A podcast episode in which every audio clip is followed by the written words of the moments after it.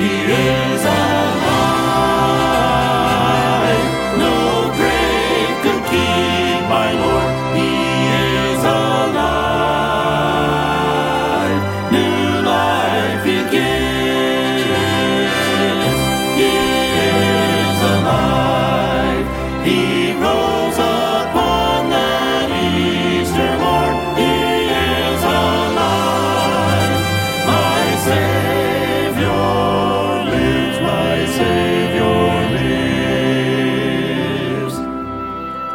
talk to you about Exodus tonight, the book of Exodus. Exodus, uh, actually, the verse is uh, 113, just one verse. And like I said before, don't get the idea because this one verse is short.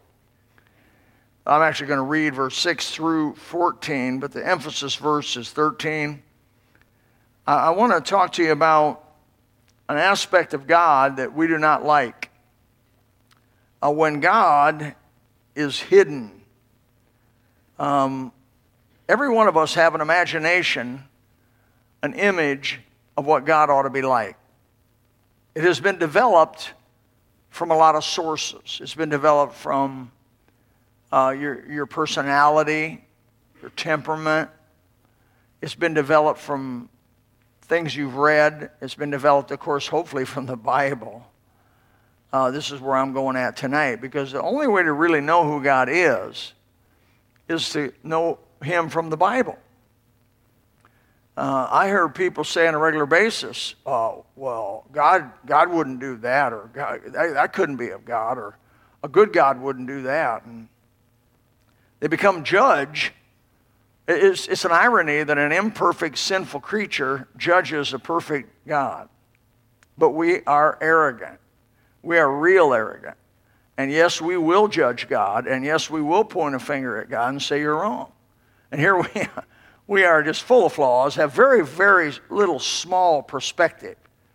Uh, God sees the beginning and the ending, and there's just, you know, you're not going to wrap your mind around God.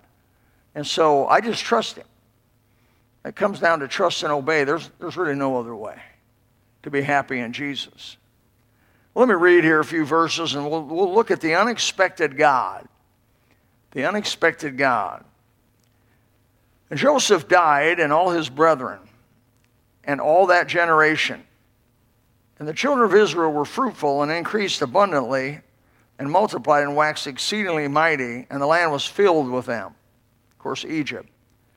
Now there arose a new king over Egypt who knew not Joseph.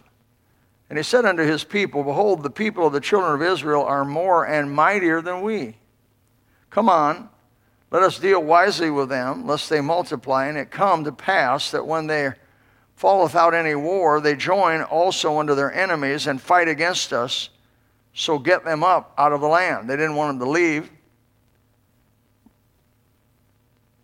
Therefore, they did set over them taskmasters to afflict them with their burdens. And they built the Pharaoh treasure cities of Pithom and Ramesses. But the more they afflicted them, the more they multiplied and grew. And they were grieved because the children of Israel, and this is a text verse. And the Egyptians made the children of Israel to serve with rigor. They made their lives bitter with hard bondage in mortar and brick and all manner of service in the field. All their service wherein they made them serve was with rigor. I realize this is not the message that's in the bulletin, so you back in the back there may be wondering what's going on. God wouldn't let me preach that, so I moved to something else that He wanted me to do. And here I'm going to do this tonight. The unexpected God. God led Joseph to Egypt. Do you believe that? Mean, you know the Bible, you know God led Joseph to Egypt. Through having him sold uh, in slavery as a young man of about 17 years old. For 13 long, 13 long years, Joseph did not know the end of the story. See, we read it, and when we begin the story, we know the end, so we're good with it, right? He wasn't good with it. I mean, he didn't know the end of it. He didn't know. 17 years old, first of all, sold, sold by his brothers. I could, I could say a whole thing about I was the youngest of three. I think my brothers would have sold me. Sold by his brothers. Why? Because they were envious of him. Daddy, you know, had made him his favorite. That's the danger, I suppose, of making one kid a favorite. But uh, he'd made him his favorite, they, and they had some dreams that they were going to serve him, and they didn't like all that. They were really, really carnal. And uh, the Midianites came by and they sold him. They were going to kill him. but They sold him. Imagine, the Bible says in Psalm, Joseph begged, begged them, begged them with tears not to do it. And they didn't listen to him. And they made up a story that he'd been killed by a wild animal, and Jacob, of course, was grieved about this and broke the old boy's heart. But for 13 long years, he's in prison mostly, in and out, betrayed, forgotten, a nobody, a nothing. Not even owns his own self. He's a slave. And God quickly turned that thing around for him. Boom. Came out of nowhere. Boom. Joseph then's promoted because he interprets Pharaoh's dreams. He's promoted to the second authority of the land. Number two, right, just right under Pharaoh. That was it. Whatever Joseph said, people did. That was where he went from a nobody and nothing in prison to being the guy giving the orders on what to do, how to do it, when to do it, running the whole show. Wow, I mean, that's a big leap in a short period of time. And we go to chapter 45 of Genesis. Let me read it for you. Now, therefore, be not grieved nor angry with yourselves that she sold me hither. This is uh, when there was a come to Jesus meeting with these brothers. Uh, if I'd have been the brother of Joseph, I'd have been worried.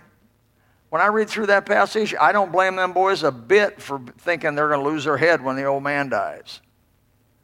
I'm thinking, you know, he's nice to us because of daddy, but as soon as daddy dies, he's going he's to come take us and he's going to tear us up because we did some horrible stuff to him. And so he has to clear that up with him. He's, don't, don't be grieved or angry with yourself that she sold me hither. I reminded him of that. But the grip that he had on this is next to none. He and Daniel, by the way, the only two people in the Bible, no bad said about him. It says, For God did send me before you to preserve life. And in verse 7 of chapter 45, and God sent me before you to preserve you a posterity in the earth and to save your lives by a great deliverance. In chapter 50 and verse 20, but as for you, you thought evil against me. Again, he's talking to his brothers. But God meant it unto good to bring to pass, as it is this day, and to save much people alive. Jacob and his 11 sons were led to Egypt through terrible, terrible economics, depression, really, a famine, which created a depression that, that threatened their lives. A total, their family at that point was just 75 souls, including Joseph's family, with the sum of all the, that was the sum of all Israel at that time, 75 people. But God had a plan that he was executing that they did not understand uh, much, much of. Israel prospered and multiplied when they got into the land, began to take over the nation. Pharaoh had given them a land of Goshen, a land literally flowing with milk and honey, the best part of Egypt. He gave them because of Joseph. But then the Bible says that Joseph died, and all those people who knew Joseph and all the, all the extenuating circumstances, and things changed dramatically for the children of Israel. It says, God, and if I may say it this way, the Bible says Egypt set over them taskmasters, but I'm going to say God set over them taskmasters to afflict them. See, whether you and I can appreciate it or not, God isn't too far away from a drill sergeant. In other words, my dad, when he went to a, he was a boxer and he was in great shape when he went in the Marine Corps. But when he got into boot camp, he said, that man was mean. He said, my drill sergeant was mean to me. Take his underwear, throw him on the ground in front of everybody else, put his foot on and say, you do and wash them again. He said, nobody did that to me. Nobody. And uh, he, he, uh, he had to really get, get under a grip on himself under that. And he said that, but when he, when he, when he went to the, um, when he was in the LST going towards the island of Saipan and then Tinian, he said, I thank God for everything that drill sergeant ever did for me, ever taught me. The obedience and discipline that he taught me. But it wasn't fun. And I have to say that what God's going to do for you and what God did, what God has is, is had has already, if I may say, did for the children of Israel was not happy time. You know, we live in a generation almost that the, the idea of God is if, if things are good and prosperous and you're in good health, then God's pleased with you. But if things are not that way and things go the other way, then God must be mad at you. That's just not so necessarily. It could be that you've done something wrong and you're being chastised. That could be. But not all the time, for sure. And this definitely teaches us that. I believe God, and I know it's so because I'll read the statement for you a little bit later, sent the children of Israel, those 75 souls, down to Egypt to make of them a great nation. Now that sounds good, and I think the first you know, 30, 40, 50, 60 years of the whole thing was probably great, phenomenal.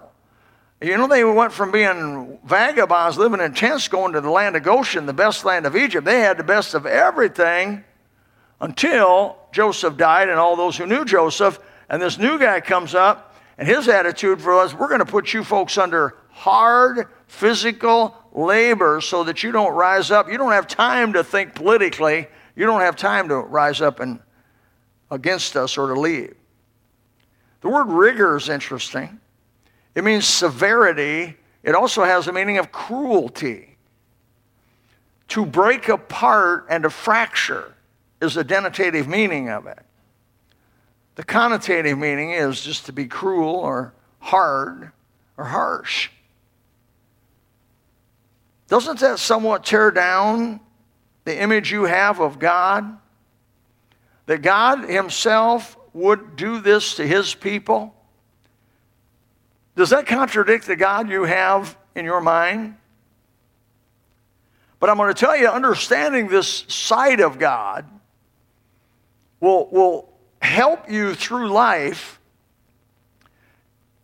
It will at least make sense of a lot of things that'll not only happen in your life, but it happened in those around you that call themselves born again Christians. How can you reconcile a Christian couple that loves Jesus, that, that far as you know is doing the will of God, their little three year old child drowning in a pool? How do you reconcile that? How do you make sense? A Christian that loves Jesus, doing the right thing, coming down with debilitating diabetes or that eventually blinds him and cripples him, possibly losing his toes and his foot and his leg. These are real, by the way, these aren't fictitious. Or how about, as a born again Christian, a lovely couple that loves Jesus, dedicated their heart to Him, the husband gets sick and dies, and the woman's left alone to spend the rest of her life alone 35 years alone she spent alone almost as much time as she was married. That's a long time, amen. It makes sense of the young man, the lovely Christian couple getting married, and his dear wife contracting ovarian cancer and withering away right in front of his eyes and dying. It makes sense that you and I will never be able to outguess God. and what He's doing. But everything that happens in your life and my life, He's doing it to help us. If you're, if you're not obedient and, and in, in, in rebellion and He chastises you, it's for your good. When my dad spanked me, it was for his good. He used to say, Son, I'm doing this for your good. And I'm like, I don't want to. He used to say, It hurts me, son, more than it hurts you. No, no, Dad, it don't. Till I, till I had my own child and started spanking him. And a child goes through a period of time where you have to spank him a lot. I mean, a lot. You have to spank him sometimes 10 times a day. I've had parents in this church call me up crying and say, is it normal that I would spank my child? That may, yes, it's normal. You're not spanking them hard enough, or you could reduce that to half. Quit playing patty cake, patty cake baker's man and give him a serious old fashioned country whipping, and he probably won't want more than five, more than five a day. But you got a stubborn kid, acts like your wife.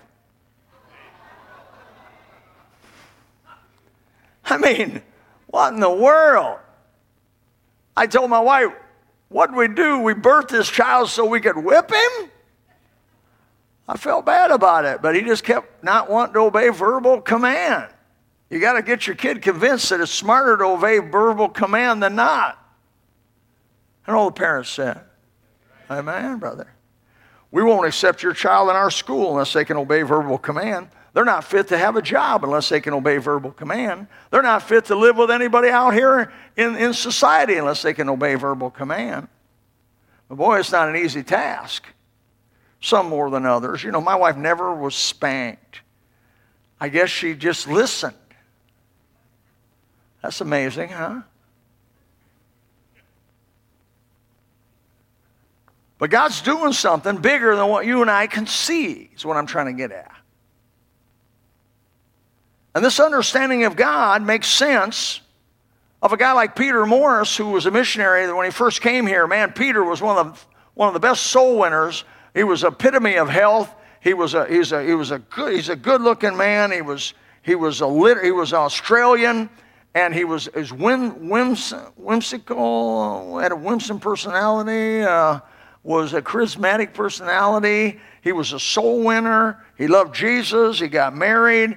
He went to be a missionary.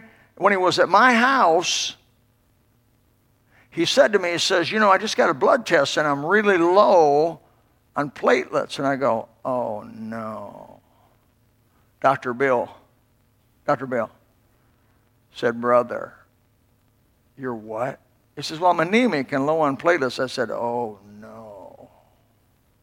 He had leukemia, acute leukemia.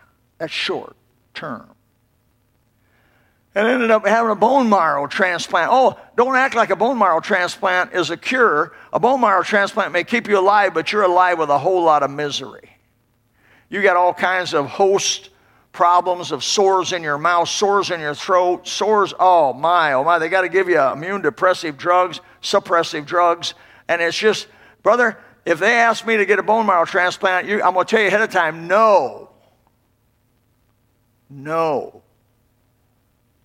But that old boy is in Kenya right now, sick as he is, and he is sickly.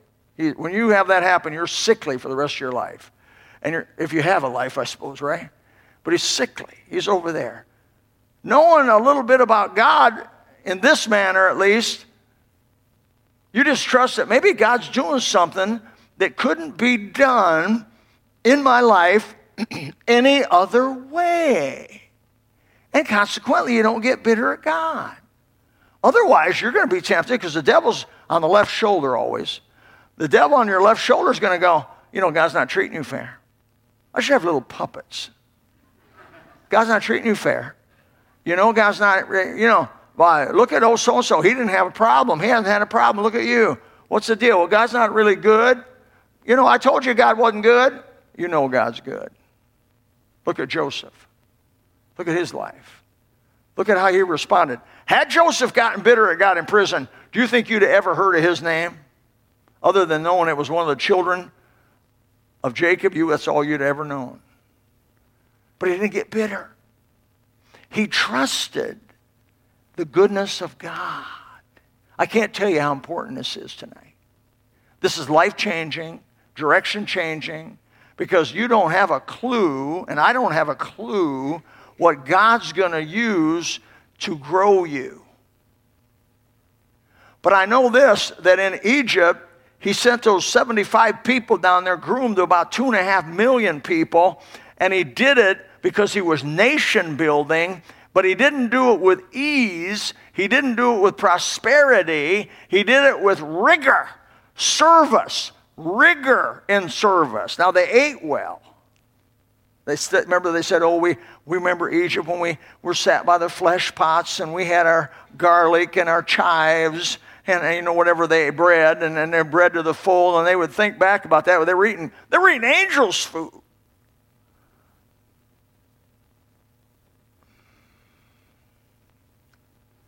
What was angels' food? Like them hot donuts down the road.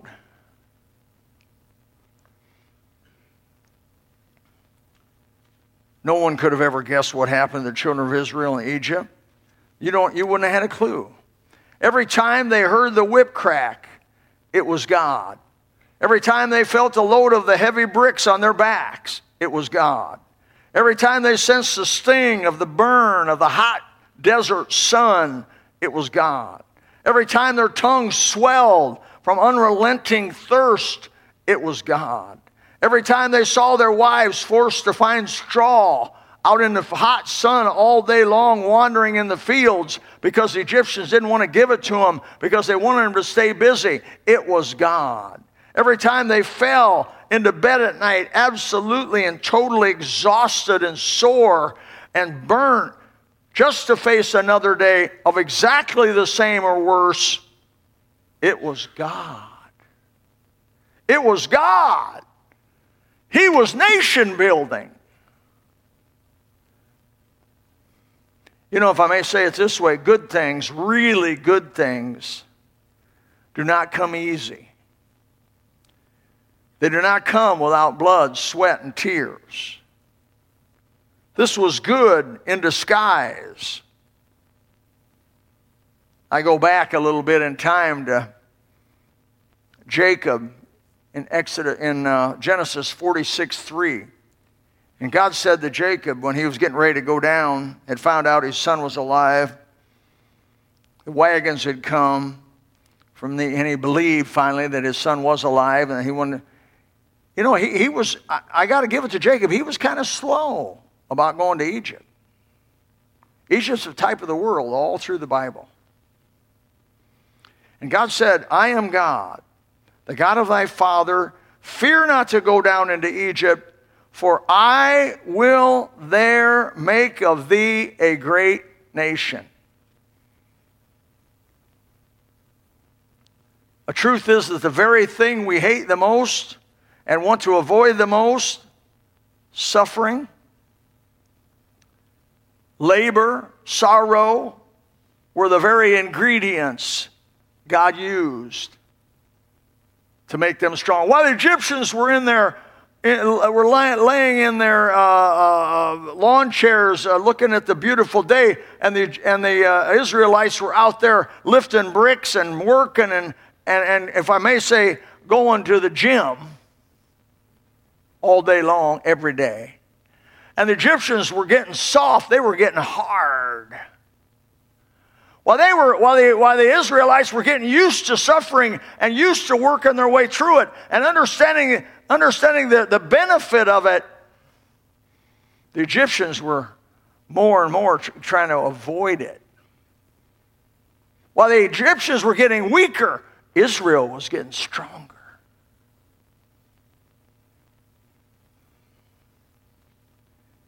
Ease never did anybody any good.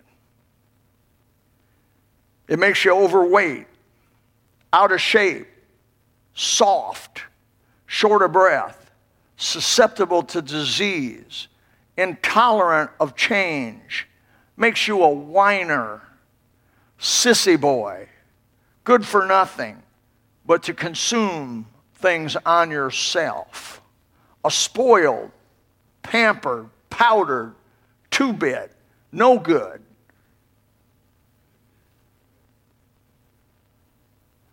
out of shape.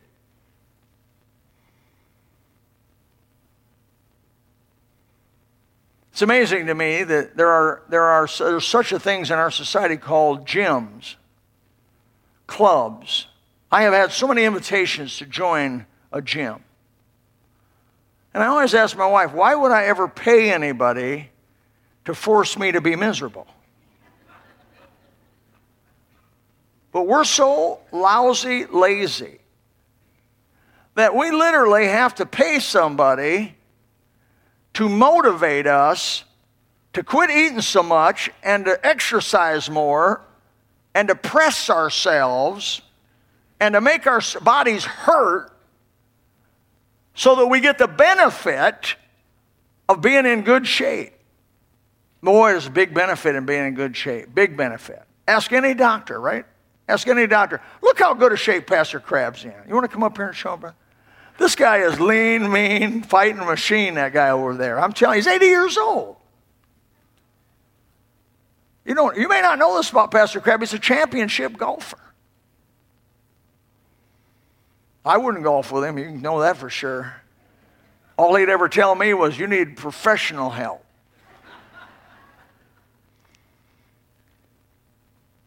You don't have a Daniel without rigor.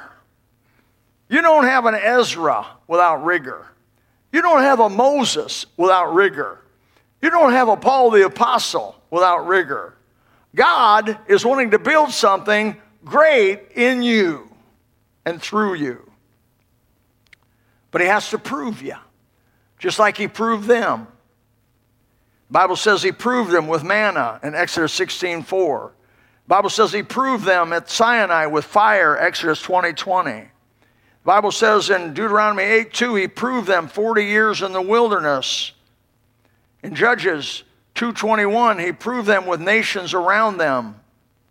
He says, I also will not henceforth drive out any from before them of the nations which Joshua left when he died, that through them I may prove Israel, whether they will keep the right, whether they'll keep the way of the Lord to walk therein as their fathers did keep it or not. I don't believe you're going to live this Christian life and escape God's rigor. It's going to come in some way, some form, some shape. And when it does, understand He's doing something for you that you'd never do for yourself. Never. When I got cancer at 28 years old, I can guarantee you I would have never done that to myself. When I had started getting migraines at 40, I'd have never done that to myself. When I got the gout there shortly thereafter, I was a one two punch. I'd have never done that to myself. But as I look back on that, I see how, many, how close that drew me, how spiritually challenged it helped me. He proved me to see what I do under stress, what I do in the battle. That's why, that's why a drill sergeant does what they do in their, in their training. They press those men out of measure. They purposefully don't let them sleep much. Let them sleep three, four, five hours. Get them up early. Get them tired. Get them up early. Get them tired. Get them up early. Get them tired. Get them up early. Get them tired. Because they want, they want to see what their breaking point is. They want because in, in real combat, they aren't going to be able to have a nap when they want to or go to sleep when they want to. And they want to be able to see a, a person that's willing to go through that and overcome it.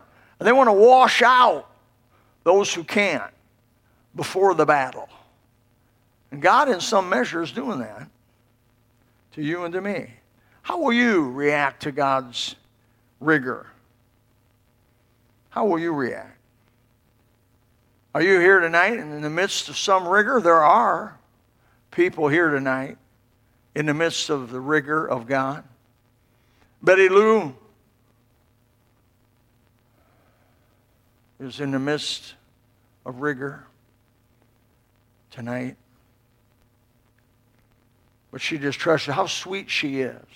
Betty Lou Gordon, how sweet she is. You know, that woman, you probably have no idea how much pain she's, she's suffering. And you'll go to her and she'll put a smile on her face, say, All God's good. And I think, man, Lord, I want to be like that. But I don't want the back pain. He says, Oh, Bill, but you're not, you're not going to get like Betty Lou unless you got to go through some of the stuff she's gone through. The Bible says the sacrifices of God are a broken spirit, a broken and contrite heart, brokenness, brokenness. There's a book that came out in 1950 called The Calvary Road. How many here have read The Calvary Road? Hmm. You ought to read it. If you haven't read it, you oh, you literally, if you don't get anything out of tonight, but that you heard about the book, The Calvary Road, and you went and got it and read it, trust me when I tell you this, it'll be worth coming tonight. It'll be worth coming for all year. But the man talks in there, really, it's nothing new, but it's just the way he puts it. The Calvary Road is a road of brokenness. The road to God is a road of humility. And it is a road, and if I may say, a trail of tears. But it's a sweet, sweet place to be. It sounds crazy, doesn't it? Because at the end of this whole thing, when God has used you and broken you and tried you, and He gets to say to you, Well done, thou good and faithful servant, enter the joy of thy Lord, it's going to be a sweet day. When I think of the children of Israel and how God treated them, by the way, that went on for 350 years. That wasn't just a little short. They were there totally 430 years, probably more than 350 years. Now, you know the history of America. We're not that old, are we? But 350 years that went on. You know, God, one thing beautiful about God is we're so impatient, but He's patient. We say, something's got to happen, something's got to happen, something's got to happen. He's going on. 50 years from now, I'll do something. With them building a nation, I thought it'd be 100 years. Give them 100 years, build a nation. No, no, 430 years. And most of that time, they were under bondage as slaves to Egypt. But man, when God came and, and drove, and if, and if I may say, demonstrated to them his power, no nation under heaven ever has seen the 10 miracles and more that those people got to see. They got to see God up on the mountain of Sinai in, in the form of fire, or consuming, devouring fire on the top of that mountain. They got to walk across the Red Sea and look at the water piled up on both sides of them on dry land. They got to eat manna every day and quail at night. They got to wear clothes for, for, for years and never have them wore out, and their shoes never wore out on their feet. They got to see fire by night and a cloud by day. They got to see the 10 greatest miracles that ever been done. They got to see the greatest nation in the world, uh, the most powerful military nation in the world, the bodies of their soldiers floating up on shore, totally and absolutely defeated.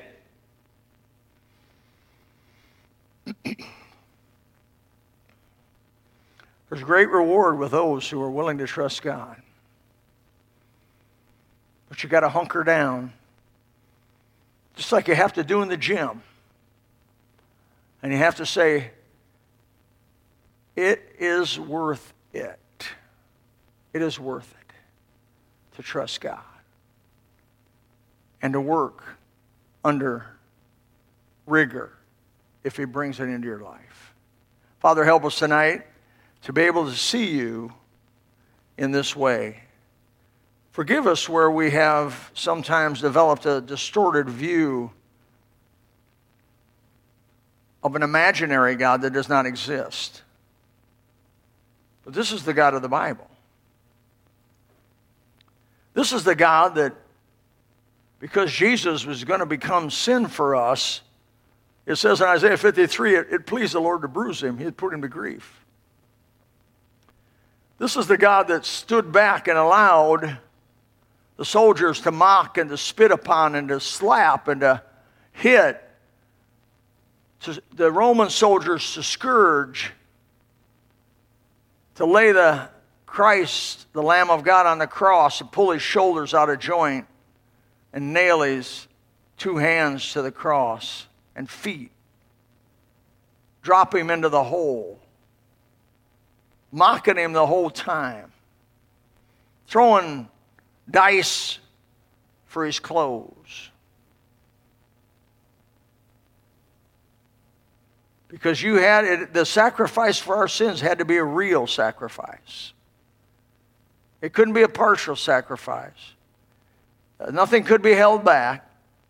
Your justice indeed had to be served on our sin which was laid upon him. It was real.